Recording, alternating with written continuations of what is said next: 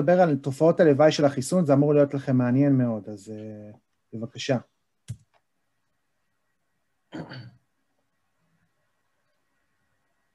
המנחים אינם רופאים, זה בגדול מה שזה אומר. זה אומר עוד כמה דברים. לא מייעצים ברמה שאתם צריכים להיצמד לזה מבחינה רפואית, תמיד להתייעץ עם איש מקצוע, עם איש רפואה שאתם סומכים עליו ומכירים אותו הרבה שנים, זאת גם ההמלצה שכן אנחנו יכולים לתת, ומשם, יאללה. טוב, חברים, הולכים לחסן לנו את הילדים עוד מעט, אז uh, אני רוצה להתייחס לכל הנושא של תופעות לוואי. אני רוצה לדבר על uh, מחשבון הסיכונים של פרופסור אריאלי, תכף תשמעו, ועל טיוח וניפוח, שימו לב לזה. Uh, ב-21 לדצמבר, שזה היה יום אחרי תחילת מבצע החיסונים, המכון למחקרי ביטחון לאומי מקיים זום בלייב, אתם יכולים לראות אותו ביוטיוב, יש אותו, של פרופסור דן אריאלי, נדב אייל, נציגי מידע, דוידסון, אה, מחוסגן, וכל האנשים ש... שהם... שלא אמור להיות להם שום קשר לזה. כן, בהנחיית אלוף אה, אה, במילואים אנוציאדים ומנכ"ל משרד הבריאות בר, בר סימנט. כל הכוכבים היו שם, ושימו לב מה אמר דן אריאלי באותה פגישה. הזה מול הסיכונים האחרים. ובעיקר בשאלה עם חיסונים, יש שאלה של הסיכון לקחת את החיסון מול הסיכון לא לקחת את החיסון. אז אני מדמיין לעצמי מחשבון סיכונים, שבו אנחנו מראים לאנשים כל מיני סיכונים. מה הסיכון לצאת מהבית, לא, לא בזמן הקורונה, להיכנס לאוטו ולהשתמש בזמן נהיגה, ומה הסיכון לאכול סוכר, ומה הסיכון לשתות אלכוהול, ומה הסיכון ומה הסיכון ומה הסיכון. כולל, הנה מה הסיכון לא לקחת את החיסון. מה הסיכון לחלות, מה הסיכון להדביק אנשים אחרים, מה הסיכון למות, והנה הסיכון כן לקחת את החיסון. עכשיו, בתוך החשבון הזה, יש, יש אנשים שאנחנו לא רוצים, אנחנו רוצים לתת אפשרות לשנות את ההסתברות למה שהם חושבים. אז, אז אה, אנחנו רוצים, הנה מה שהמומחים רוצים, אבל אם אתם רוצים לשנות את זה, בבקשה, אה, תשנו את ההסתברות שלכם. עכשיו, למה זה, למה זה חשוב? כי אני חושב שאנשים שהם מתנגדים, צריך לשנות את השיחה מכן או לא, לאיזה סיכונים אנחנו מוכנים לתת, וצריך להמחיש את הסיכונים האלה. בכלל יש עוד כל מיני דברים, אנשים למשל מבינים סיכונים יותר טוב כשאומרים להם מה שנקרא frequentist. שניים ממיליון, שבעה ממיליון מאשר, אה, מאשר אחוזים. אז הייתי עושה עוד משהו. אז דן אריאלי ממליץ לעשות מחשבון סיכונים, שהסך המחשבון הזה, אני דווקא אוהב את דן אריאלי, קראתי את הספר שלו, פשוט לא אוהב שמפעילים את זה עליי. לא בא לי על זה, אבל uh, הוא בניגוד עניינים עם uh, כל מיני משרדים ממשלתיים, אז uh, שתדעו, ונמשיך. Uh, uh, אז הוא אמר לעשות מחשבון סיכונים, אז אני עשיתי מחשבון סיכונים, ומשרד הבריאות כמובן לא עשה. אז זה מחשבון הסיכונים של דן אריאלי, דן אריאלי, עשיתי את זה אחד ל, כמו שאתה אוהב, לא באחוזים. איזה מלך. בסדר? לקחתי את הנתונים של משרד הבריאות וכל דבר, ורציתי את מחשבון הסיכונים. יש לכם פה את הסיכון בכל שכבת גיל, האמת לא הכנסתי ילדים, אבל בסדר. אה, מה הסיכוי למות, מכל סיבה שהיא, מה הסיכוי למות מסרטן, למות ממחלת לב או לחטוף התקף לב, אה, למות מסכרת, למות מהלך דם או מחלה של כלי דם במוח, אה, למות מתאונה, להיפגע בתאונת דרכים. דן אריאלי, זה לא חוכמה להשוות לתאונות דרכים, זה הסיכון הכי גדול במדינת ישראל. כל דבר יצא רע לעומת זה. אז להשוות לתאונות דרכים זה לא הסיכון שהייתי לוקח, אבל בסדר. אה, למות משפעת או דלקת ריאות, ושמתי פה את הנתונים של משרד הבריאות, ללמות מקורונה ולחלות קשה מקורונה. אם אתם מאמינים למספרים של משרד הבריאות של אה, תמותה קשה ותחלואה קשה, אלה הסיכונים, אתם רואים ש-1 ל-26 זה הסיכוי למות, 1 ל-100 זה הסיכוי לחלות קשה מקורונה, 1 ל-190 זה הסיכוי למות בגילאים הגדולים. בסדר? יש לנו את מחשבון הסיכויים, עכשיו נוכל להשוות ולדעת... 1 ל-26 זה הסיכוי למות? כן. באופן כללי? כן, יש משהו כמו 40 אלף נפטרים בשנה מעל גיל 65. Oh my God. Oh כן, נו. ויש, אה, מיליון, ויש אה, בערך מיליון כאלה, מיליון 200. טוב, נמשיך. אמ, זה פורסם לפני שלושה שבועות בתקשורת. אה, הייתה ועדה, היה, התלוננו על מקרים של דלקת בשריר הלב ובקרום שריר הלב, והוועדה הזאת מצאה 62 מקרים אמ, של דלקת בשריר הלב, רובם אצל גברים צעירים, בין 18 עד 30, אוקיי? 56 אה, גברים, בסדר? והם טוענים, זה יפה, שאחד מכל 100 אלף מתחסנים במנה שנייה עלול לפתח תופעת לוואי של דלקת בשריר הלב. כי חילקו 62 בחמישה מיליון מתחסנים, וקיבלו בערך אחד מכל 100 אלף. אחלה טריק. אפשר לעשות טריקים פה מה-100 אלף. ואחד מכל 20 אלף הם גברים בני 16 עד 30. הוסיפו פה עוד איזה חצי מיליון אנשים במכנה כדי להגדיל את ה-20 אלף, בסדר? זה היה אמור להיות יותר קטן. אז זה כאלה טריקים של דן אריאלי כאלה. אבל תקשיבו, רק 440 אלף גברים בני 20 עד 29 התחסנו בערך, ו-56 מהם לקו בדלקת בלב. אז דן אריאלי אמר שאפשר לשחק עם המספרים האלה, נכון? לכל אחד יגדיר את הסיכון שלו. אז אני רוצה לחשב את זה כמו שצריך. אז ככה, הסיכוי לגבר בין מתחת ל-30 לעבור התקף לב בעשר השנים הקרובות הוא בין 0% ל-3%. אוקיי? זה תלוי בעישון, רמת כולסטרול, לחץ דם, יש מחשבונים כאלה, אפשר להסתכל. זה הסיכון אה, לגבר בעשר שנים, זה סיכוי אפסי, זעום, קטן. אה, ו-440 אלף גברים שהתחסנו, 56 אה, מהם לקו בדלקת בלב, שזה 1 ל-7,800 בחודשיים או שלושה, לא בשנה, בחודשיים או שלושה. וואו. זה המספר הנכון, לא 1 ל-100 אלף, לגברים צעירים. אתה טוען שאריאלי לא יודע מתמטיקה? זה לא אריאלי חישב את זה. Yeah. תכף נדבר על מי שחישב את זה, עוד מעט נגיע אליו. זה הוועדה הייתה של פרופסור דרור מבורך. תכף נגיע אליו. 660 אלף גברים בני 20 עד 29 בישראל, 150 מהם בערך חלו קשה מקורונה, לפי משרד הבריאות. אז זה 1 ל-4,400 בשנה. וואלה, החיסון, וה... החיסון והלהיות חולה קשה בקורונה נשמע די, אה, אני לא יודע מי יותר טוב, אבל גם הוא אמר שאני יכול לשחק עם המספרים לפי מה שאני חושב, נכון? אז אני לא חושב ש-150 גברים צעירים באמת חלו קשה מקורונה. מצטער, זה אני, אני לא מאמין שמשרד הבריאות מגדיר את זה כמו שצריך. אה, לדעתי, בוא נגיד ש-100, לדעתי זה גם פחות, אז זה כבר 1 ל-6,600. זאת אומרת, כל אחד יכול לשחק עם זה, אבל זה כבר מתחיל להיות די דומה, וזה כמו הסיכוי למות מסרטן בגילאים האלה. מה הסיכוי למות מסרטן? אתם רואים את הסיכוי למות מסרטן? אמ, אז לקחת את החיסון זה כמו הסיכוי למות מסרטן. זה מה שדני ראלי התכוון שנעשה? אוקיי. כן. תדעו שלקחת חיסון זה כמו למות מסרטן. זה מה שהוא רצה, לא? אוקיי. אמ, כן, אבל זה פחות מתאונות דרכים, כי תאונות דרכים זה הסיכון הכי גדול. אז בסדר. אמ, נמשיך. זה מעניין שהוא נתן רק דווקא את הדוגמה הספציפית הזאת של תאונות דרכים. אני לא יודע, הוא, זה, זה, זה מה שהוא נתן. הוא יודע מה הוא עושה, הבן אדם הזה.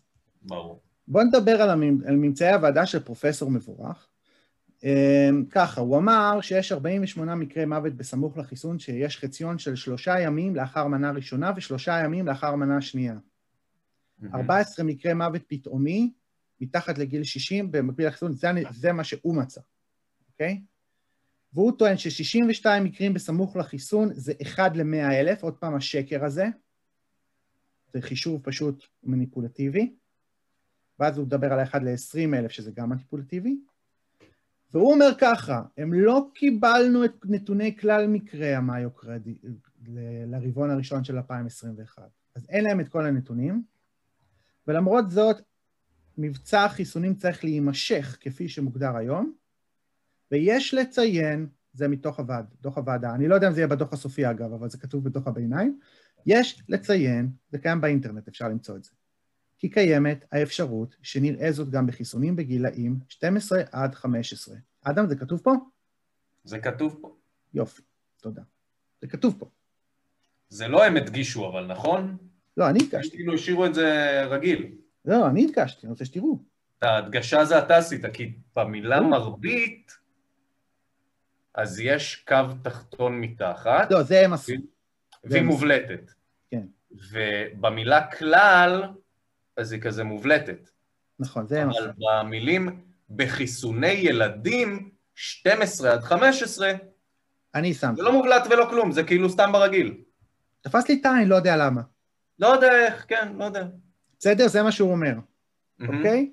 יופי, נתקדם. תקשיבו רגע. בשלושה חודשים הראשונים של השנה, בין השבוע הרביעי ל-12, החל מהשבוע הרביעי, עשרה אחוז מגילאי 20 עד 29 התחסנו במנה ראשונה, אחת לפחות.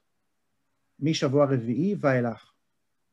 יש עלייה בתמותה של 54 אחוז בגילאי 20 עד 29. וואו. 50, גילאי 20 עד 29. זה העלייה בתמותה השנה, אוקיי? לעומת חודשים. ממוצע של חמש שנים קודמות, זה הכתום. זה, מה- המספר שאתם רואים פה זה הממוצע לשבוע. הממוצע לשבוע בין השבועות 4 עד 12 בחמש שנים קודמות, נתוני הלמ"ס. הכל נתוני הלמ"ס. ואתם תגידו שזה קורונה, שהיה קורונה, וריאנטים וכאלה, נכון? זה מה שתגידו? אז לא. התמותה הכי גדולה במדינת ישראל הייתה בחודשים ספטמבר, אוקטובר, נובמבר, זוכרים? שנה שעברה? שם היה 7.3 בגילי 20 עד 29. אז 11.8 זה לא מה שהיינו אמורים לראות בתמותה של גילאי 20 עד 29, אם הייתה מגיפת קורונה שמכה, אה, אנחנו יודעים ש-95 אחוז מנפטרי מדינת ישראל בקורונה הם בני 65 פלוס. אז זה לא מחלה שהורגת ילדים, זה המספר שאני מוצא. הלאה, נמשיך. של... גילאי 30 עד 39, 18 אחוז. גילאי 40 עד 49, 12 אחוז. והכי משמעותי זה ה-20 עד 29, אני חושב שזה די בולט. אז היו פה תמותת יתר השנה של צעירים, אה, ברגע ש-10% מהאוכלוסייה התחסנה ואילך. אוקיי? זה מה שרואים פה על הגרף הזה, אז אני לא יודע מה פרופסור דרור מבורך אומר, ב... אומר בדוח שלו, אבל את המספרים האלה הוא לא ניתח וזה לא כזה מסובך. נמשיך הלאה. יש לך איזה שאלה? סיבה יש לו לעשות את זה? יש לך שאלה? איזה סיבה יש לו לעשות את זה? תכף נגיע לזה. רק עוד דבר אחד לפני זה. אה, היה דוח, היה דוח של ועדה לתופעות לוואי, לא של דרור מבורך, תופ... ועדה אחרת, שהפעם הראשונה, האחרונה שהם פרסמו זה בראשון במרץ. חודשיים כבר עברו, לא פרסמו כלום. תסתכלו, הם אומרים ששיעור תופעות בסמיכות לקבלת מנה שנייה לכל מיני תופעות לוואי, ושיעור צפוי לפי נתוני אשפוז בשנים 2017 עד 2009 ו-2019. בואו נלך רגע לאוטם חריף בשריר הלב. הם ציפו לראות 375.5 בשנה, והם מצאו 0.3 בשלושה חודשים. עכשיו, החיסון הזה לא אמור לפתור התקפי לב. החיסון הזה אמור לרפא מקורונה. סטטיסטית, אם דיווחו להם את כל תופעות הלוואי האמיתיות אחרי החיסון, כל מי שחטף התקף לב אחרי החיסון, היו אמורים להיות כמאה אנשים שחטפו התקף לב אחרי החיסון, וזה עדיין ייחשב בסדר. כי מאה אנשים היו אמורים לקבל התקף לב לאחר החיסון, כי אנשים חוטפים התקפי לב, זה לא קשור לחיסון. אבל הם קיבלו רק 0.3, וזה נכון פה לכל התופעות לוואי. אז מה אנחנו לומדים מזה? שהם לא אה, אוספים תופעות לוואי כמו שצריך. יש להם תת-דיווח של תופעות לוואי, אני מקווה שזה היה ברור. זה היה ברור, אדם? זה היה ברור, כי אפילו את מה שהיה מצופה שיהיה, לא היה. כאילו, לפי זה החיסון של הקורונה פותר מה שזה הכל. בסדר שזה יהיה, כאילו. כן, היו אמורים למות 100 מהתקף לב, נכון? זה אנשים מבוגרים, זה אנשים זה, אבל רשום פה 0.3. אז כאילו אה, יש פה בעיה מאוד מאוד גדולה אה, בדיווחים. נמשיך, וגם הוא אמר בדוח שלו. עכשיו, למה, למה, האם יש פה מניעים זרים? תסתכלו רגע. פרופסור אה, דרור מבורך הוא ראש צוות, ראש הצוות הבדיקה של דלקת קרום הלב, והוא גם ראש מחלקות הקורונה בבית החולים הדסה. הוא בוודאי רופא מצטיין, רוצה לרפא, איש טוב, אין לי מילה רעה להגיד עליו, אני לא מכיר אותו, אין לי מושג. הוא כתב דוח שקצת עצבן אותי, אבל בסדר, סבבה. יכול להיות שהדוח מקצועי, אני לא יודע. הבן אדם הזה, פרופסור דרור מבורך, הוא המייסד של חברת Enlivex, אוקיי, לא יודע איך להגיד את זה, שהיא מפתחת תרופה לקורונה. משרד הבריאות אישר לה לעשות את, הניסוי של, את הניסויים ואת הדברים במחלקות שהוא מנהל, אוקיי? והחברה וה, הזאת, השנה כבר הכפילה את השווי שלה, אוקיי? הכפילה את השווי שלה והיא כבר הייתה פי שלוש או פי ארבע, והוא המייסד שלה, הוא מחזיק שם 3.6% מהאופציות, לפי מה שקראתי בדה מרקר. מתנצל אם המספרים לא נכונים. אבל באופן עקרוני, יש אינטרס כלכלי בקורונה לפרופסור הזה. ובנוסף לזה, הוא מאוד מאוד פעיל בטוויטר, אה, יש לו קהילה של אלפי עוקבים, ושים לב לכמה, הוא, הוא בן אדם מאוד מאוד קיצוני במה שקשור אה, לקורונה, הוא אחד מהקולות היותר קיצוניים בנושא הזה. הוא המציא את מדד הדסה, כל יום הוא מפמפם את מספר החולים קשים, קשה מקורונה בהדסה. אם אוקיי. המספר הוא נמוך, אז, אז החיסון הוא מצוין, אבל צריך לשים לב לנתב"ג. הוא, הוא כל, לפי כמה חולים קשה יש בהדסה, הוא מחליט מה צריך להיות במדינה. וזה אנשים שמייעצים למש, למשרד הבריאות כמובן. אה, שימו לב, התרחיש האופטימי, אני סתם, סתם ציטוטים, יש לו אלפי ציטוטים בטוויטר. אה, התרחיש האופטימי, החיסון יהיה דומיננטי ויאפשר לנו לחיות בצורה פחות או יותר ליד המחלה. התרחיש הפסימי, התגברות אשפוזים למרות החיסון לאור אינפ, אה, אינפקטיביות הווריאנטים. זאת אומרת, זה אותם מסרים של, של משרד הבריאות, זה אותם דברים.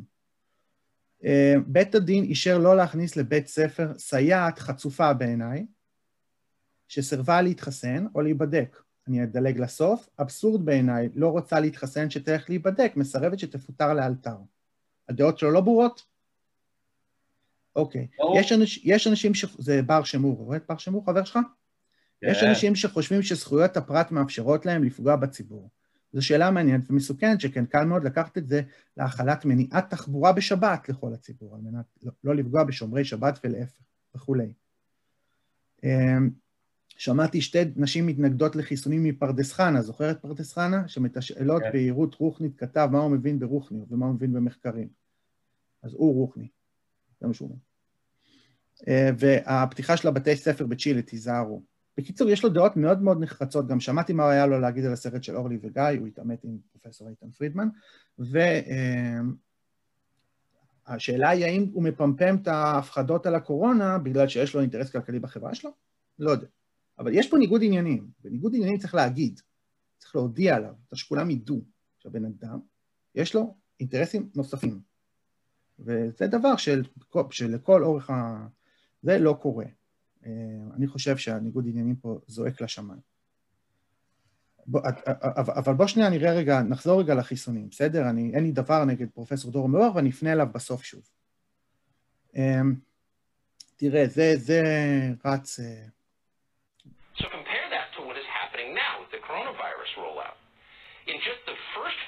of this year, the U.S. government has recorded more deaths after COVID vaccinations than from all other vaccines administered in the United States between mid-1997 and the end of 2013.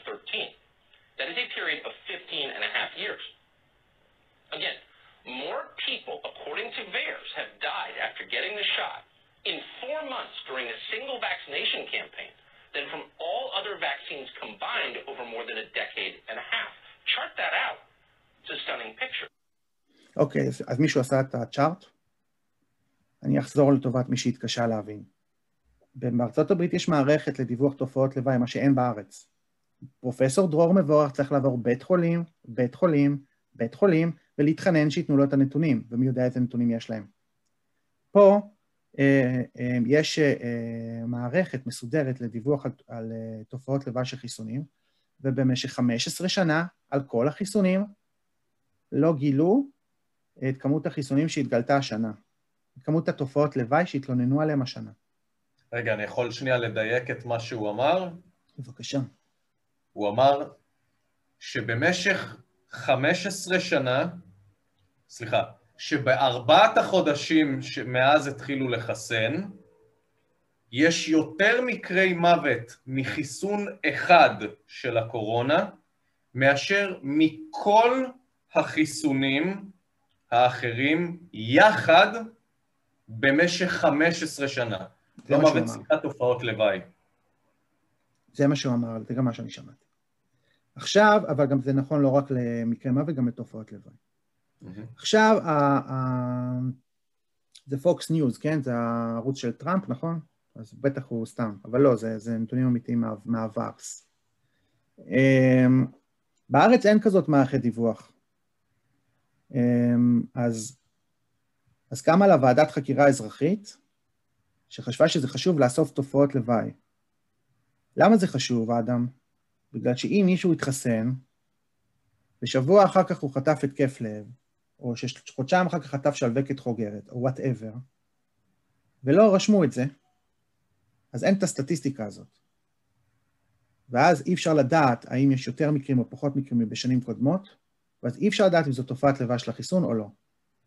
אם מישהו חטף התקף לב, שבוע אחרי החיסון, הגיע לבית חולים, והרופאים, והרופא אמר לו, זה לא מהחיסון. זה לא מהחיסון. ולא רשם את זה אפילו, וזה לא דווח באף מקום, אז לא יודעים שהיה את ההתקף לב הזה, שבוע אחרי החיסון. אז אי אפשר לדעת שהחיסון גורם או לא גורם להתקף לב. הרופא שלוקח, שמקבל את, את, את הפציינט, לא יודע שום דבר, וזה גם לדעתי לא בסמכותו בכלל, לדעת אם זה קשור לחיסון או לא קשור לחיסון. אבל אין בארץ נוהל שאומר שהם צריכים לדווח על זה. אז ברור שיש תת דיווח. אז הוועדת חקירה הזאת הלכה וראיינה אנשים שקראו להם מקרים אחרי החיסון. ראיינה אותם, זה כל מקרה שם מרואיין. אבל יש לי שאלה, אפשר? במסמכים של פייזר, בהסכם של פייזר, הם מתנים את הניסוי שהם עושים פה בארץ בזה שתהיה חובת דיווח על כל תופעות הלוואי. אני אישית, אני אישית מכיר, אני לא יודע כמה אתה מכיר, אבל אני אישית מכיר שני אנשים שעברו אירועים שקשורים ללב, שבוע, שבועיים לאחר החיסון והרופאים אמרו להם שזה לא קשור וזה לא דווח בשום מקום, לא יודע מה דווח, מה לא דווח, ומקרה של שלווקת חוגרת, אני מכיר גם, ולא דווח לי. אז כאילו, אה, זה רק אני מכיר, אבל אה, יש עוד מקרים בטח אה, שכל אחד מכיר. אז אם לא אוספים את זה, אז ברור שלא ימצאו תופעות לוואי. והם, והם אומרים פה שמעולם לא היה חיסון שפגע בכל כך הרבה אנשים. הם מצאו 288 דיווחי מוות בסמיכות לחיסון, רובם ללא סיבה, אוקיי? שרוב גברים. הם ראו גם כן, מה שאני ראיתי, שבין 20 ל-29 יש עלייה בנתוני תמותה כללית דרמטית, וזה נכון, לפי נתוני הלמ"ס, ושהם גם מצאו מעל 2,000 מקרים של, אירועי, של אירועים שונים שקרו בקרבת החיסון. טיפה בים, כן, ועדת חקירה האזרחית הזאת היא לא מוכרת, זה לא שכל אחד שיש לו תופעת לוואי הולך ומדווח אליה. זה הם אספו בפינצטה, אבל זה מה שהם מצאו. עד עשר, המקרים הם עד עשרה ימים מהחיסון, 90 אחוז מהמקרים. זה בהחלט בקרבת החיסון, עשרה ימים לאחר החיסון. עכשיו, אם אתה מסתכל, אז שנייה, בוא נחזור למחשבון הסיכונים של דן אריאלי. אז לפי גיל, בגילאים הצעירים עד גיל 40, ש-70% מהאנשים כבר התחסנו כשיצא הדוח, היו 16 מקרי מוות, שזה 1 ל-34. אם תלכו למחשבון הסיכונים שעשיתי, של דן אריאלי, זה דומה לסיכון שלך למות ממחלת לב בגיל הזה. זה מהחיסון. ובגילאים 40 עד 59, 38 מקרי מוות, זה 1 ל-10,000, שזה מוות מתאונה או מוות משפעת ודלק, או דלקת ריאות, לפי נתוני משרד הבריאות ונתוני הרלב"ד. זה כמו למות. סליחה, נתוני uh, משרד הבריאות לתאונות, זה לא תאונות דרכים, זה תאונות. אז כאילו לקחת את החיסון זה כמו למות מתאונה. ב-60 עד 90, וב-60 עד 90 פלוס, שזה המבוגרים, שרובם התחסנו, 234 מקרים, שזה 1 ל-1440, שזה כמו הסיכון של איש מבוגר למות מתאונה. אז עכשיו, כל מי שלוקח את החיסון יכול לדעת שכשהוא לוקח את החיסון, אז זה כמו למות מתאונה. לא, זה מה שדן אריאלי רצה, נכון? שנראה. אבל כמובן שזה תת, זה קרחון, קצה הקרחון. זה טיפה בים. לא למשרד הבריאות יש את הנתונים האלה, כי לא אוספים אותם, ולא לוועדת החקירה האזרחית יש את הנתונים האלה. אגב, הם הוציאו עדכון, אה, לא ראיתי, כאילו לא קראתי אותו בעיון לפני כמה ימים, בטח המספרים עלו. אבל, אה, אבל יש מקרים ואף אחד לא אוסף אותם. ובנוסף לזה הם מצאו מעל אלפיים מקרים של, אה, של תופעות לוואי שונות ומשונות. אין לי אותם לפי גיל, אז אני לא יכול לחשב את מחשבון הסיכונים של דן אריאלי, אבל אם היה לי את זה לפי גיל, הייתי יכול להגיד לכם. אה, אני לא יודע להגיד אם זה יותר ממה שאמור להיות, פחות ממה שאמור להיות. אני, אין לי את הנתונים האלה, אבל מישהו יכול להסתכל על זה ולהגיד. נראה לי ששווה לעשות את זה. אה, במקום, במקום לבטל את הדוח הזה, שווה להתייחס אליו ולראות האם יש סיכון או אין סיכון, ולא לטייח אותו. אה, כי זה, הם ראיינו אנשים, זה אנשים שראיינו אותם, זה לא סתם אנשים שדיווחו, ראיינו כל בן אדם פה. עכשיו, אז אני רוצה לפנות לפרופסור דרור מבורך, אתגר הפרופסור להיום. בואו נראה שהחיסון הזה בטוח. בחודשים ינואר עד מרץ נפטרו 14,346 אנשים לפי הלמ"ס. בואו, ספרו לנו טבלה עם 14,346 שורות, זה לא הרבה, יש להם אקסל של 15 מיליון בדיקות PCR. 14,000 זה קטן עליהם. תפרסמו אותה לציבור, ובואו ננתח אותה ביחד, בואו נראה מה תאריך הפטירה, מה תאריך החיסון הראשון, מה תאריך החיסון השני, בואו נראה האם החיסון לפטירה, אם זה בסמוך או לא בסמוך, ל-14,000 אנשים. מה תאריך האשפוז? מין וגיל, אבל גיל מדויק, אל תיתנו לי קבוצת גיל, אני מכיר אתכם. לא, לא קבוצת גיל, גיל מדויק. סיבת פטירה אחת, סיבת פטירה שתיים, אבל תגידו באמת למה נפטרו. אל תטייחו לי, בסדר? אם באמת מתקף לב, תרשמו התקף לב, סרטן, סרטן. קורונה, קורונה, אבל תכתבו את האמת. ומה היה תאריך הבדיקה החיובית, אם יש לכם מחלות רקע, גם יעזור. בואו תביאו את הנתונים האלה, ואז אפשר לעשות עבודה רצינית, ולדעת האם יש קשר בין תמותה לחיסון. מינימום, נכון? 14,000 שורות, זה לא כזה הרבה. ועכשיו, אתה, אדוני הפרופסור, עובד בהדסה, אז תביא טבלה דומה בנושא אשפוזים. אתה יודע מי התאשפז בהדסה, נכון? תביא. בוא נראה מתי הוא התאשפז, מתי התחסן, למה, התאשפז. נראה האם האשפוזים קשורים לחיסון או לא קשורים לחיסון. וכדאי לקבל גם נתונים משנים קודמות, שנוכל להשוות ולראות האם יש יותר או פחות. רק זה יכול להגיד אם החיסון הזה בטוח או לא. אין משהו אחר. רק זה. אם לא, כי אתם לא אספתם. לא אספתם, אז עכשיו אתם צריכים לעשות את זה. אם לא תעשו את זה, אי אפשר לדעת שהחיסון הזה בטוח או לא. אני רוצה לצאת בווידאו שאומר שהחיסון בטוח. אין לי דרך לדעת אם החיסון בטוח או לא. אני מקווה שהוא בטוח, כל, כל היקרים יתחסנו. אמ, אז אה, אני אישית מחלים, אז עוד לא התחסנתי. אבל uh, הייתי רוצה, כאילו, בואו בוא לא נטייח, ובואו לא ננפח את המספרים של הקורונה, ולא נטייח את המספרים של החיסון. אז uh, זה מה שיש לי להגיד על תופעות הלוואי. יריב. כן. אני מת עליך. אתה באמת, עשית פה עבודה, חפרת את זה לעומק, אני ראיתי את זה רק בשלבים כאלה ואחרים. עכשיו ראיתי את הסופי. זה... אני מת על הגישה שלך לדברים האלה, שתדע את זה. לא יודע, דן אריאלי רצה סיכונים, אז בואו נעשה סיכונים, בואו נראה מה הסיכון האמיתי. בואו נאסוף את הנתונים אבל, כי אם לא אוספים את הנתונים, אז אין אותם. זה מטריד אותי שלא, נותנים, שלא אוספים את הנתונים, כי באירופה, על 40 מקרים של קרישי דם, עצרו את כל אסטרזניקה וג'ונסון אנד ג'ונסון, נכון? אז פה הם אומרים לך 56 מקרים של דלקת בקרום הלב ולא עצרו כלום, צריך להמשיך וממליצים להמשיך כרגיל. עכשיו רוצים לחסן ילדים. גם בילדים בני 12 עד 15. כן, הוא חושב שזה אולי יכול לקרות גם להם, כאילו, אתה מבין? והם לא אמורים לחטוף התקפי לב בכלל בגילאים האלה. כאילו- למה חבר'ה בני 20 עד 30 אמורים לחטוף התקפי לב בכמויות שחטפו עכשיו התקפי לב? אני לא יודע, אם הם מעשנים, אם הם מעשנים, אה, אה, מעשנים או שיש להם אה, כולסטרול גבוה דברים כאלה, אז יש סיכוי של בין 0% ל-3% לחטוף התקף לב בעשר שנים הקרובות. אני אלמד אותך משהו שלמדתי בקורס פרמדיקים. כן. אם בחור צעיר מקבל התקף לב, בן 30, הוא ככל הנראה סיים את חייו, ואם בחור בן 50 מעשן כבד יקבל התקף לב, יכול מאוד להיות שהוא ישרוד אותו. למה?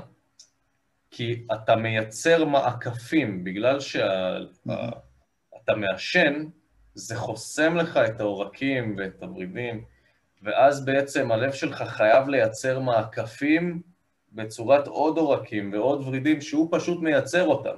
ואז אם אתה מקבל התקף לב, יש לך סיכוי לשרוד אותו כי יש עוד דרך לדם ולחמצן לעבור. אצל בחור צעיר שלא מעשן, בן 30, אין את זה. תראה, לפי... אם לפי, זה גורם להתקפי נתון... לב לחבר'ה צעירים, ה-fatality rate הוא, הוא, הוא גבוה. לפי המחשבון סיכונים של דן אריאלי, למות, שאני חישבתי, למות ממחלת לב, יש פה את הסיכויים של למות ממחלת לב ולחטוף התקף לב בגילאי 25 עד 44. אחד מ-734 אה, יחטוף התקף לב. אז יש סיכוי כזה לחטוף התקף לב, אחד ל-734. אה, ופה, בסמיכות לחיסון, היה 1 ל-7,800. אז הוא אומר ש... אז כאילו, נראה לי שזה סיכון די גבוה, אני... שוב פעם, זה, הרי זה, זה בחודשיים. אז הרי זה סובייקטיבי. כל אחד צריך לחשוב על הסיכונים שלו, נכון? זה מה שדן אריאלי אמר. לא יודע, לי זה נשמע קצת מסוכן, אני לא יודע. לפחות היה צריך לקבל התייחסות לדבר הזה, מה... ולא לטייח את זה, להגיד שזה 1 ל 100000 לחלק לי 50, 62 ב-5 מיליון ולהגיד שזה 1 ל-100,000, שזה 1 ל-83,000, חישבתי את זה. אבל uh, 1 ל-100,000, זה לא 1 ל-100,000, לגברים צעירים זה לא 1 ל-100,000. 1 ל-7,800 בחודשיים או שלושה. אז uh, נשמע לי שזה סיכון גבוה, אני לא יודע. זה, זה, כמו, זה כמו הסיכון למות מסרטן בגיל הזה. אז מטייחים את זה. לא יודע, אני חושב גם שהרעיון של המחשבון סיכונים של דן אריאלי הוא לא משהו. חייב להגיד. אני יותר אוהב את המחשבון שלך. לא, כאילו, לא רעיון טוב. פתאום לחשוב על זה ככה, זה כזה... לא יודע מה, אם בא לי פתאום. לא ככה הייתי משכנע אנשים להתחסן, אבל בסדר, הוא מקבל את הכסף שלו מהממשלה, כנראה ש...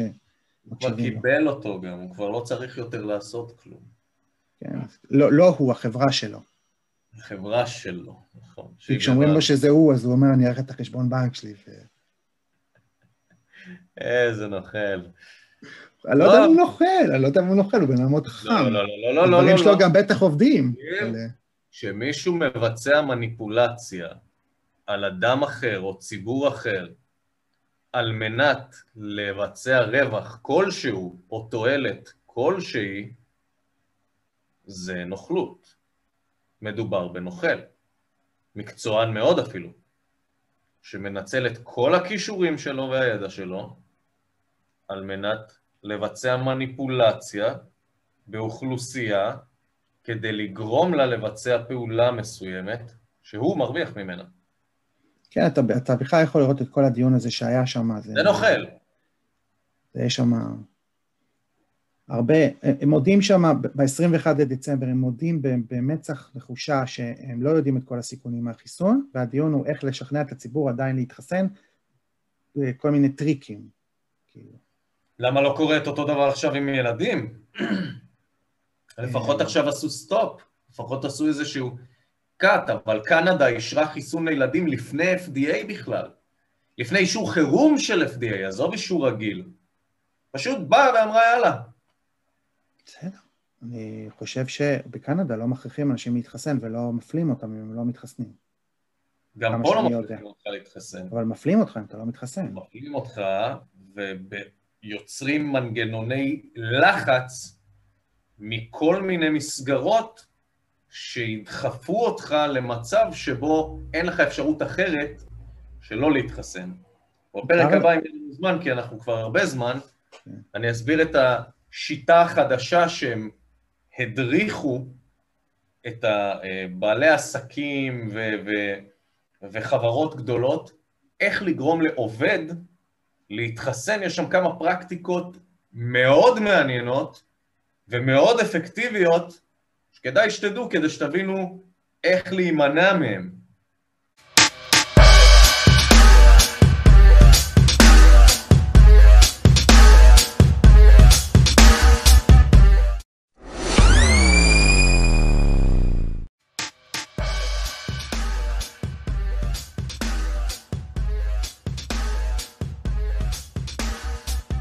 נדבר על תמותת הצעירים אה, לאחר התחלת מבצע החיסונים.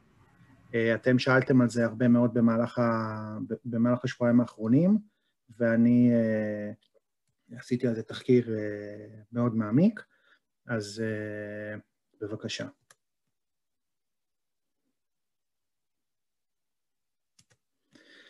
טוב, עכשיו אנחנו נדבר על, על מבצע החיסונים של על מבצע החיסונים ועל התמותה העודפת בצעירים בשנת 2021.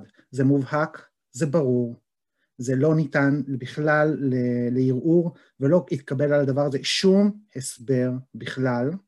שימו לב לזה. בש... בתאריך ה-11 לחמישי 2021 אה, היה, אה, ה-FDA אישר באישור חירום את אה, חיסוני הקורונה בילדים, דיברנו על הניסוי שפייזר ביצעו בשבוע שעבר עם דוקטור יפה שירז, אני לא אחזור על זה. צוות המומחים בישראל כמה ימים אחר כך דן בנושא הזה ואישר את החיסון. אבל אנחנו היום בראשון ביוני ועדיין לא התחילו לחסן, עברו יותר משבועיים ויש בעיות. לא התחילו לחסן. למה הם חוששים? בגלל שגילו אולי קשר בין החיסון לדלקת שריר הלב, וזה רק תופעת לוואי אחת שהם התייחסו אליה בכלל. אמ, ולכן אנחנו עכשיו אמ, בעצם אה, במצב שעוד לא התחילו לחסן. גם בארצות הברית חוקרים את התופעה הזאת, ויש אה, אה, בעצם, הייתה ועדה של פרופסור דרור מבורך, שאני התייחסתי לנושא של התופעות לוואי גם כן, ולוועדת חקירה שלו, וכנראה שהוועדת חקירה שלו, לא, לא, היא לא יצאה בפרסום, לעומת זאת פורסם משהו אחר, שאין קשר מובהק בין דלקת שריר הלב שבוצע בכמה בתי חולים. אני לא בדיוק יודע למה הם החליפו את הוועדה, אבל בכל אופן, יצאו פתאום כולם בקריאות, כל האנשים שתמכו בחיסונים, גילי רגב ויהודה אדלר, הילדים הם פצצה מתקתקת, להזכירכם, גם פרופסור נחמן אש וגם פרופסור גליה רהב, כבר לא כל כך בטוחים שהם רוצים uh, ללכת על הנושא של חיסוני ילדים. העמדות שלהם השתנו, הם לא יחסנו את הילדים שלהם, היה כמה ימים כאלה, ואז אתמול uh, בעצם יצאה החלטה שבשישי לשישי, בשישי ביוני, הולכים uh, לחסן ילדים, החל מיום ראשון הקרוב.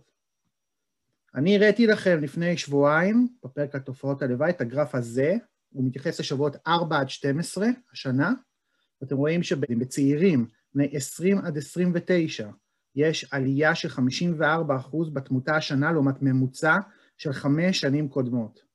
וגם השוויתי לחודשי הקורונה של 2020, ספטמבר, אוקטובר, נובמבר, ולא הייתה כזאת תמותה שם, ברור שלא, כי קורונה לא הורגת צעירים. אמ, אבל באופן עקרוני, אה, יש את העלייה הזאת. אני, אמ, אני החלטתי אה, לבדוק את זה יותר לעומק, גם כי אתם ביקשתם וגם כי זה מאוד מאוד מפריע לי, ה-54 אחוז, אני רוצה להבין את זה יותר לעומק, ואני אעבור איתכם אה, על זה עכשיו. אה, בואו נדבר על גילאי 20 עד 29.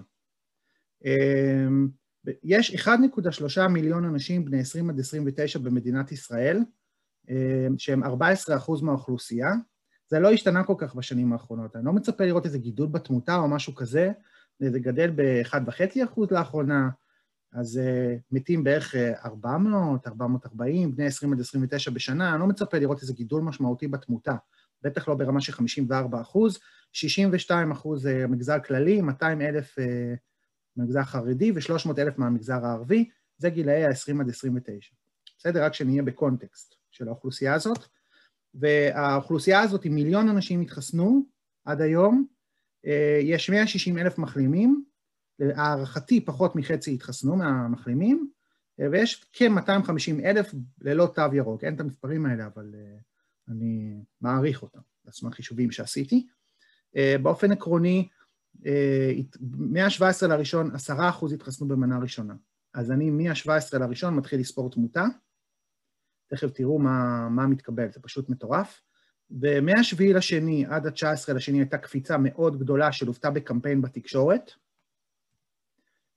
תראו, כל הכותרות היו צעירים, 75% מהנדבקים הם צעירים, כמה צעירים במצב קשה מאושפזים במחלקות קורונה, כמה סופרים את המחלקות, במחלקות קורונה את אלה שהם בני פחות מ-30 שהם מאושפזים, מנסים לעודד צעירים להתחסן, יש אפקט חיסונים, כל מה שצריך לדעת, אה, מי שכבר התחסן וגם מי שלא.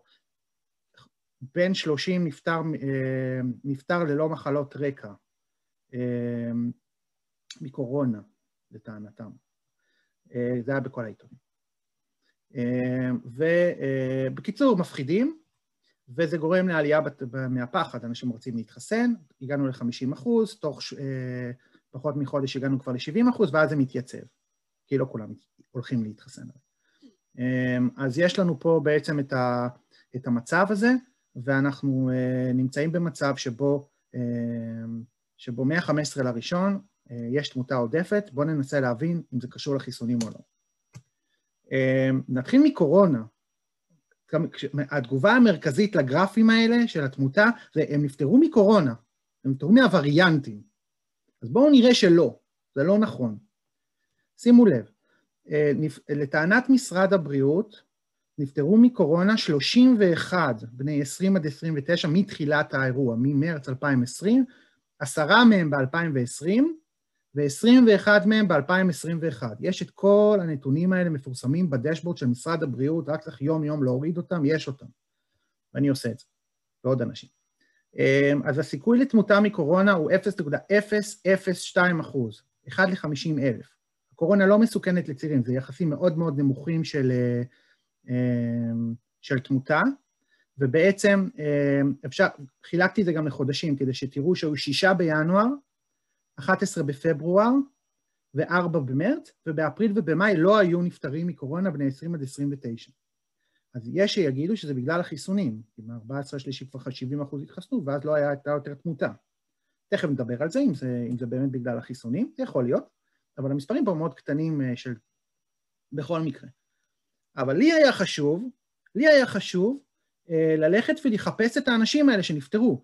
אין בן אדם בין 20 עד 29 שימות מקורונה ולא תהיה עליו כתבה בעיתון. אה, אדם, אתה איש תקשורת, נכון?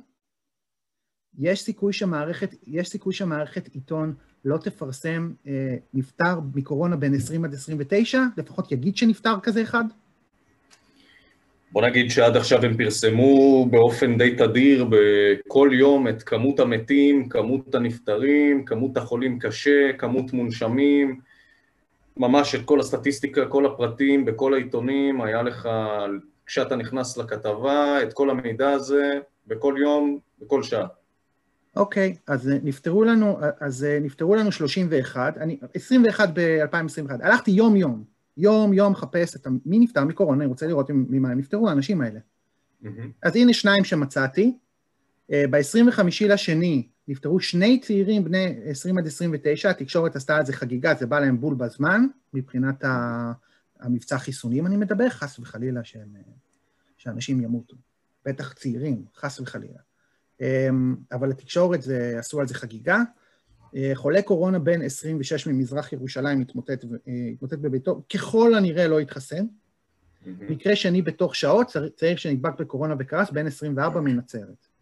בסוף מתברר שהבחור הזה מת ביום שהוא קיבל את החיסון השני, והבחור הזה ככל הנראה קיבל חיסון ראשון לפני. זה על סמך מה שאני קראתי וראיתי, אם, אני, אם זה לא נכון, אני מתנצל.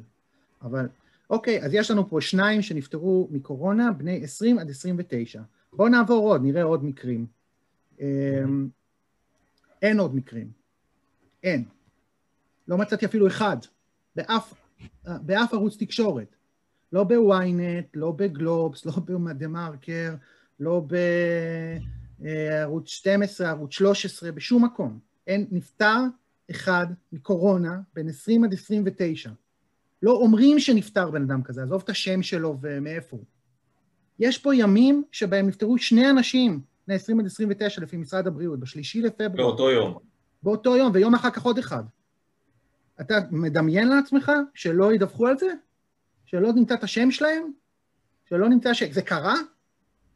באותו יום שלושה אנשים בני 20 עד 29 נפטרו תוך, תוך יומיים. אין את האנשים האלה, אי אפשר למצוא אותם באף עיתון, באף מערכת עיתון, בשום מקום. אי אפשר למצוא את האנשים האלה שנפטרו, ה-19 האלה. אז לפי התקשורת הם, הם, הם לא נפטרו. תכף תראו, אני, אני אספתי מי נפטר מתאונות, מי נהרג בתאונות דרכים השנה. מצאתי. בדיוק, מה השמות שלהם, איך זה קרה, הכל, אני יודע בדיוק כמה. אה, אלא אם כן, יש איזו תאונה ספציפית שלא דיווחו, אבל מצאתי הרבה. אבל אה, פה, כלום. כלום ושום דבר, וזה בשיא הקמפיין הזה לחסן צעירים. זה היה נראה לי מאוד מאוד מוזר. אז אני שם את כל ה-19 האלה שנפטרו מקורונה בערבון מוגבל, אולי רטרואקטיבית עדכנו את זה, אין לי מושג. איך יכול להיות ש-19 אנשים בני 20 עד 29 ימותו מקורונה, ולא תהיה על זה כתבה אחת? רוצה להבין ממה אנשים נפטרו. אוקיי, אז מצאנו שניים שהם נפטרו אחרי, אחד בטוח אחרי חיסון, ושני כנראה אחרי חיסון. אוקיי? באותו לא, יום שהחיסון אה, השני התקבל. זה מה, ש...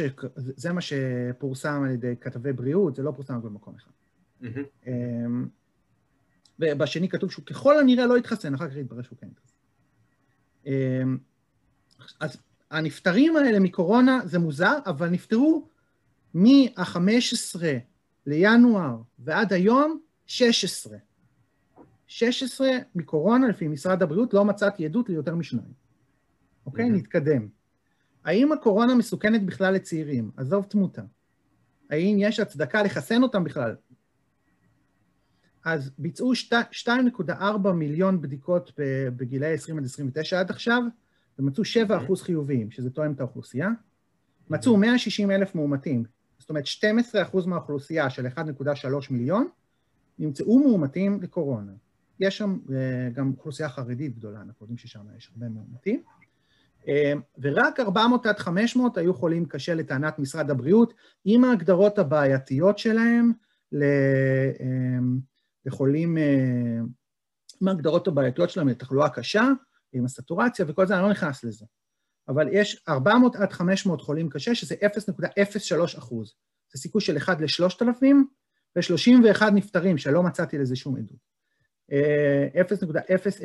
אחוז, 1 ל-50 אלף. אז זה פי 10 יותר מהילדים, שלילדים יש סיכוי אפסי, וגם פה הסיכוי הוא אפסי. הקורונה לא מסוכנת לאנשים בני 20 עד 29. אז אה, עם כל ההגדרות הבעייתיות והכל, הכל, הכל, הסיכויים פה מאוד קטנים. אז בגדול, הקורונה לא מסוכנת לצעירים בני 20 עד 29, ואין סיבה באמת אמיתית שהם היו צריכים לרוץ להתחסן כך. עכשיו בואו שנייה נבין את התחלואה הזאת, כי, כי 160 אלף מאומתים זה נשמע קצת הרבה. תראה, זה הבדיקות, זה הבדיקות, הכחתום, והכחול זה המאומתים. ופה זה הפוך, הכתום זה המאומתים והכחול זה הבדיקות. אה, יש קורלציה של 0.85 בין בדיקות ומאומתים, מי שמבין בזה יודע שכשבודקים יותר מוצאים יותר, כשבודקים פחות מוצאים פחות. רואים את זה יפה מאוד בגרפים, אה, ובעצם אנחנו רואים שכשהעלו את הבדיקות בסגרים, גם עלו כמות המאומתים, וכנ"ל בסגר השלישי. אז ככה הנדסו עלינו את הסגרים, הלכו לבדוק אנשים צעירים, וכמה שבדקו יותר, ככה מצאו יותר, ולא בדקו אותם בגלל שהם היו חולים, אלא בדקו אותם כי הם רצו לקצר בידוד, או כי הרב אמר להם בישיבה. עכשיו, תשים לב אבל, נקודה מעניינת. בסגר השני לא היה וריאנט. בדקו חצי מבסגר השלישי, אבל מצאו את אותה כמות מאומתים. אם יש וריאנט מדבק שמסוכן מאוד לצעירים, הייתי מצפה לראות שאם אני בודק כפול אני אמצא יותר מכפול מאומתים, אבל לא, אני מוצא כאילו חצי. אז אין פה שום וריאנט שמדבק, פשוט מצאו מלא מלא בדיקות, מלא מלא בדיקות באיזשהו תמהיל אחר ממה שעשו בסגר השני, אז מצאו אחוזי חיובים יותר נמוכים בסגר השני, רואים את זה בקו האפור. ועכשיו בודקים פחות, אז הגענו לאפס. עכשיו, עכשיו זאת השאלה, למה הגענו לאפס? יכול להיות שהגענו לאפס בגלל החיסונים. מחסנים, יכול להיות שלחיסונים יש איזושהי מידה של יעילות, והגענו לאפס בגלל החיסונים, יפה מאוד, כל הכבוד. אמ, יכול להיות שזה בגלל שהורידו את הבדיקות, כי יש קורלציה גדולה לבדיקות, נכון?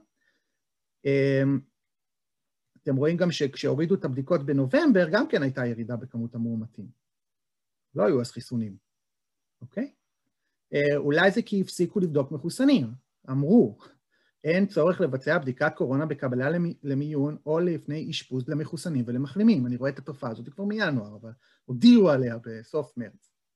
אז מפסיקים לבדוק מחוסנים. כשמפסיקים לבדוק מחוסנים ורוב האוכלוסייה כבר מחוסנת, ברור שימצאו פחות מאומתים לקורונה, לא בודקים אותם.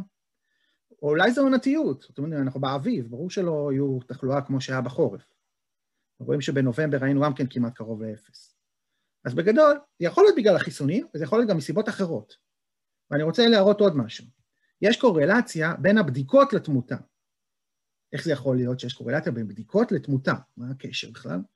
אה, כי כשבודקים יותר ומוצאים יותר מאומתים, בגלל פולס פוזיטיב או מסיבות אחרות, אז אה, האנשים האלה בסוף נפטרים, האנשים האלה אה, נמצאים מאומתים, ואם הם נפטרים, מכל סיבה שהיא, אנחנו הרי לא הצלחנו למצוא אותם בכלל, אנחנו לא יודעים למה הם מתו. אז, אז המספרים של התמותה יעלו, וזה ככה בכל הגילאים, לא רק בגיל 20 עד 29, זה בודדים פה, מ-0 עד 7, רואים שחוץ מהשבוע הזה, שהיה קצת חריג, שאר השבועות רואים שכשבדקו יותר, מתו יותר. אוקיי? אמ, אז אני לא מצאתי עדות לווריאנט במספרים, אני לא מצאתי עדות לסיכון מוגבר אצל גילאי 20 עד 29, הנפטרים פה הם בבודדים, ולא הצלחתי לאתר אותם באתרי התקשורת. ילדים בני 20, צעירים, בני 20 עד 29, צריכים להיות דיווחים עליהם, ואין. אמ, ועכשיו נגיע לעיקר. למה יש תמותה עודפת של צעירים השנה? שימו לב לזה. מה-15 בינואר עד ה-29 באפריל. 30 באפריל זה מירון, לא נספר פה במספרים. היו שם 11 נפטרים לפי הלמ"ס, בני 20 עד 29, חריג, לא נמצא פה במספרים, זה בלי מירון. יש 170 נפטרים השנה, לעומת ממוצע חמש שנים, 121. זאת אומרת, כ-50 נפטרים עודפים.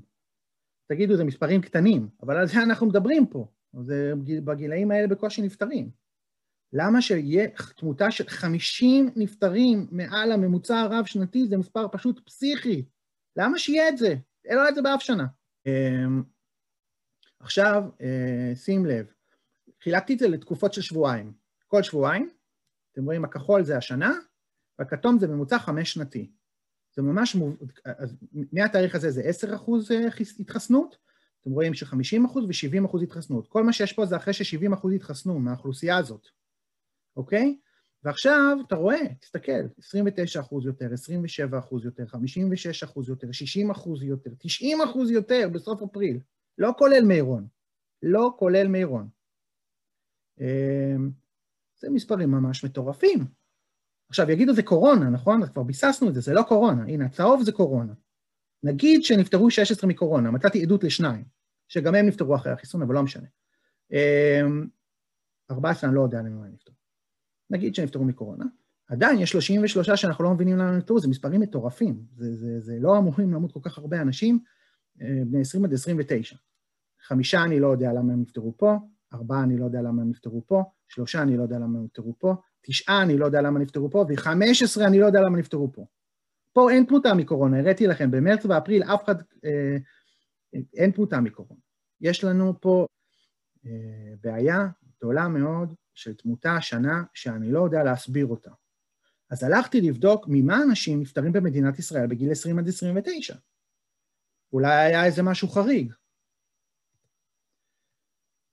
סיבות המוות המרכזיות בגילאי 20 עד 29, יש דוח של משרד הבריאות מ-2018, סיבות המוות המרכזיות. אין שם 20 עד 29, יש שם 15 עד 24 ו-25 עד 44. אבל אפשר להניח מזה, מהנתונים שיש שם, ש-80 אחוז ממקרי המוות הם מתאונות, סרטן והתאבדות, שהתאבדות זה 15 אחוז. אז uh, בעיקר תאונות וסרטן וקצת התאבדות. אני לא יודע כמה נפטרו מסרטן וכמה התאבדו השנה, אין לי את הנתונים האלה, אבל תאונות, הלכתי לבדוק, הלכתי יום, יום, יום, יום לחפש תאונות דרכים שנפטרו בהם אנשים בני 20 עד 29, לא 30, לא 19, 20 עד 29, ומצאתי 20. אני יודע את השמות שלהם, מה היו הנסיבות של התאונה המחרידה, אם זה באופנוע או זה, איפה זה קרה, מה בדיוק היה שם, כתבות שלמות עליהם על, על פני ימים. אז זה מאוד מוזר שבקורונה אני לא מוצא את זה, אבל בתאונות כן מצאתי, מצאתי 20, אוקיי? 20, אה, וזה לא חריג. 25 עד 35 בשנה, אה, סליחה, בתקופה הזאת של השנה, אמורים אה, למות מתאונות, וזה סביר. זה, זה מה שקורה כל שנה. מתאונות, לא רק תאונות דרכים. היו גם כמה שנפטרו מתאונות, אני יודע, מצאתי כמה כאלה. אמ, לא ראיתי פה איזה משהו חריג, זה לא יכול להיות ההסבר למה אנחנו רואים פה תמותה של 50 אנשים, זה לא תאונות, זה לא תאונות. ו, אמ, ומירון לא כלול פה, עוד פעם. אמ, ומבחינת התקפי לב, או מחלות לב, 4-5 אחוז מהנפטרים, היו יש 120 כל שנה, אמורים למות ממחלות לב. יש גם אנשים. צעירים שמתים, מאוד מאוד מעט. בתקופה הזאת של השנה, אתה בא לראות שלושה, ארבעה צעירים, גברים, נשים בקושי. אמ, ש... שימותו, שיתמוטטו מדברים שקשורים ללב, לא אמורים להיות יותר מזה. יש את המספרים. אמ, הוועדת החקירה האזרחית, שדיברתי עליה בפרק על תופעות הלוואי, מצאו 15 עדויות למקרי מוות בגילאי 20 עד 29, יש גם אחד בגיל 17, לא משנה, שהם עשרה ימים מהחיסון, זה נקרא אצלם בסמיכות לחיסון, וברוב המקרים המכריע זה ללא מחלות רקע, ואם היו מחלות רקע, אז זה מחלות רקע, כי כאילו השאר שהיו מחלות רקע, זה לא מחלות רקע מסכנות חיים או משהו כזה. אז uh, עשרה ימים מהחיסון 15, רק שתבינו, זה צוות של שמונה אנשים uh, שמטלצלים לדיווחים ומוודאים אותם ומדברים עם האנשים ומוודאים שמה ש, שזה נכון, זה לא סתם 15. זה, כל אחד כזה עבר תחקיר. אז זה מקרים אמיתיים של אנשים שנפטרו ללא הסבר בסמיכות לחיסון. זה יכול להיות חלק מה-33 האלה. זה 9 אחוז מכלל הנפטרים אה, השנה, וזה יותר מ-10 אחוז ממה שאתה מצפה לראות בשנה רגילה, ה-15 האלה. אם אתם מאמינים שנפטרו 16 מקורונה, אני לא מצאתי לזה עדות, עוד פעם. אז זה אותו דבר. אותו דבר. אמ, והנה, יש פה שמות של אנשים שנפטרו בפתאומיות, לא יודע אם חלקם התחסנו, חלקם אני לא יודע, שנפטרו בפתאומיות השנה, מכל מיני סיבות של קשורות ללב. דלקת בלב, התמוטטו בלי סיבה. אה, פשוט, אה, יותר, תראו כמה מקרים יש פה, יותר מדי מקרים. אמורים להיות שלושה, ארבעה, ולא בנות, תראו, יש פה שתי נשים. זה לא, זה, זה רק מה שאני מצאתי, כן? לא, לא, לא על כל אחד, לא על כל אחד אה, מצאתי. ויש גם מקרים שבהם יש, לא נפטרו, מלא, זה רק חלק קטן מאוד מאוד מאוד מאוד. מלא מקרים שבהם אנשים אה, חטפו דלקת בלב, חטפו דברים, לאחר החיסון, אוקיי? זה כל מיני עדויות, כל מיני דברים, בטח חלק מהם אולי לא נכונים, אבל יש פה גם דברים שדווחו בתקשורת. אמ, אני אסכם. בני 20 עד 29. יש 170 נפטרים השנה, מאז תחילת מבצע חיסון, ב-15 בינואר, ויש 120 שנפטרו בממוצע אה, חמש שנתי. יותר מדי אירועי לב, וזאת לא קורונה, הראיתי לכם, זה במפורש, וזה לא תאונות. לא הייתה תאונה גדולה, לא, לא היה משהו שאמור... אה, היינו יודעים. אין שום הסבר שמתקבל על הדעת לתמותה של 50 אנשים מעל הממוצע הרב-שנתי השנה, ועד שיתברר המצב אני קורא לעצור את הכל ומיד, זה לא צחוק פה, זה נתוני למ"ס רשמיים, אני נותן לכם פה. אם אתם, ו, ו, ואנחנו אמרנו, בהתחלה אמרנו, אמרנו בכל מקום בפייסבוק, אני אמרתי לכמה וכמה אנשים, לכמה וכמה רופאים וכל מיני כאלה ב, ב, שדיברתי איתם, שמה יקרה אם יהיה פה אסון? מי ייקח אחריות על זה? אז על 44 נפטרים במירון עשו פה יום אבל לאומי, נכון? 50 אנשים נפטרו פה, כשמצאתי שניים שהם נפטרו מקורונה, והם נפטרו אחרי חיסון, כנראה. אז uh, יש פה בעיה מאוד מאוד גדולה.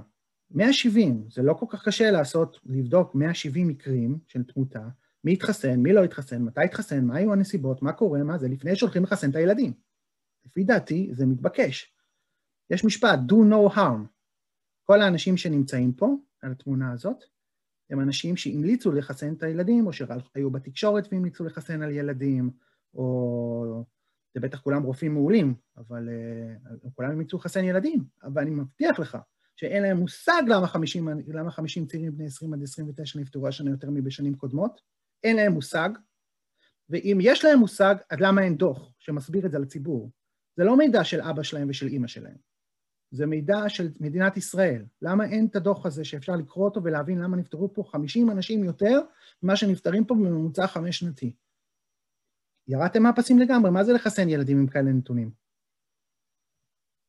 אז אני קורא להפסיק מיד את כל, ה, את, את כל הנושא הזה של החיסון ילדים, עד שמתברר בדיוק למה נפטרו פה כל האנשים האלה, בני 20 עד 29, ויש גם תמותה עודפת בגילאי 30 עד 39 ו-40 עד 49. אבל לזה לא נכנסתי, כי זה כל כך מובהק ב-20 עד 29, וזה כל כך קרוב לגיל של הילדים, שאני uh, הייתי חייב לבדוק את זה. זה גם אנשים בשיא הבריאות. עכשיו, אני חייב להגיד עוד דבר, אני גם לא יודע שזה מהחיסון. אני לא יודע שזה מהחיסון. אני לא יודע מי מהנפטרים נפטר אחרי חיסון, אין לי מושג.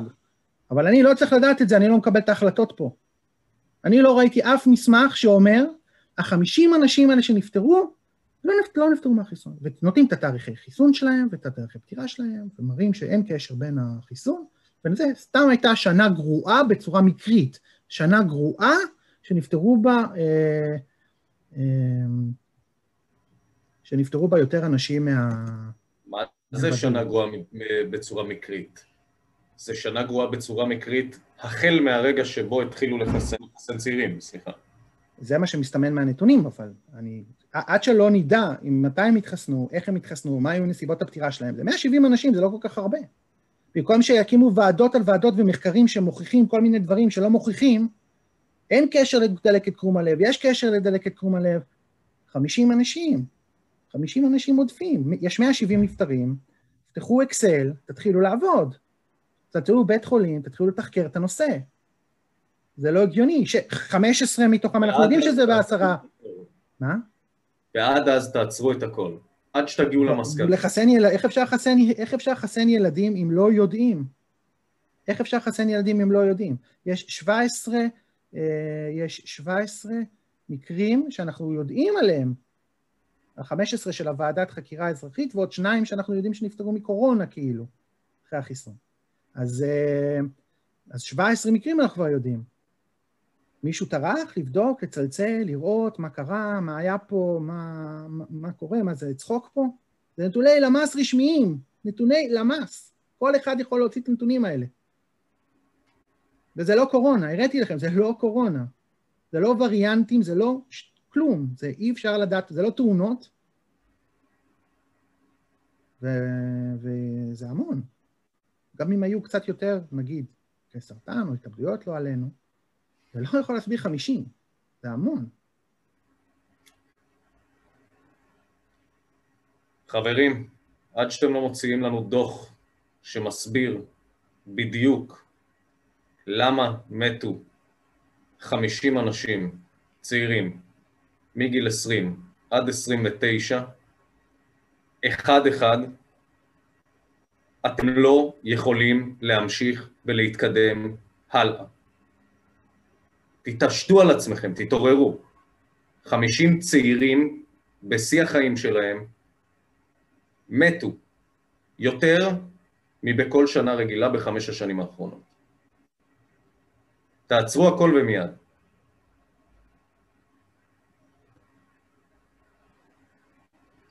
זה, זאת הקריאה. יריב. כן. נתונים מדהימים. אין לי מה להגיד. יותר נכון, מחרידים. מדהים איך לא מתייחסים אליהם. זה מה שאני מתכוון. איך 50 אנשים כביכול כאילו עוברים מתחת לרדאר.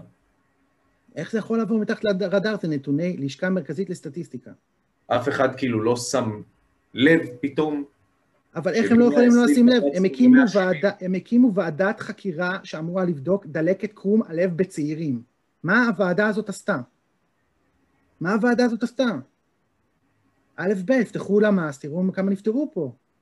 תתחילו לבדוק מקרה-מקרה, מה זאת אומרת? אני לא מצליח להבין. נתוני למ"ס רשמיים של מדינת ישראל. 50, אין, אין לזה אח ורע.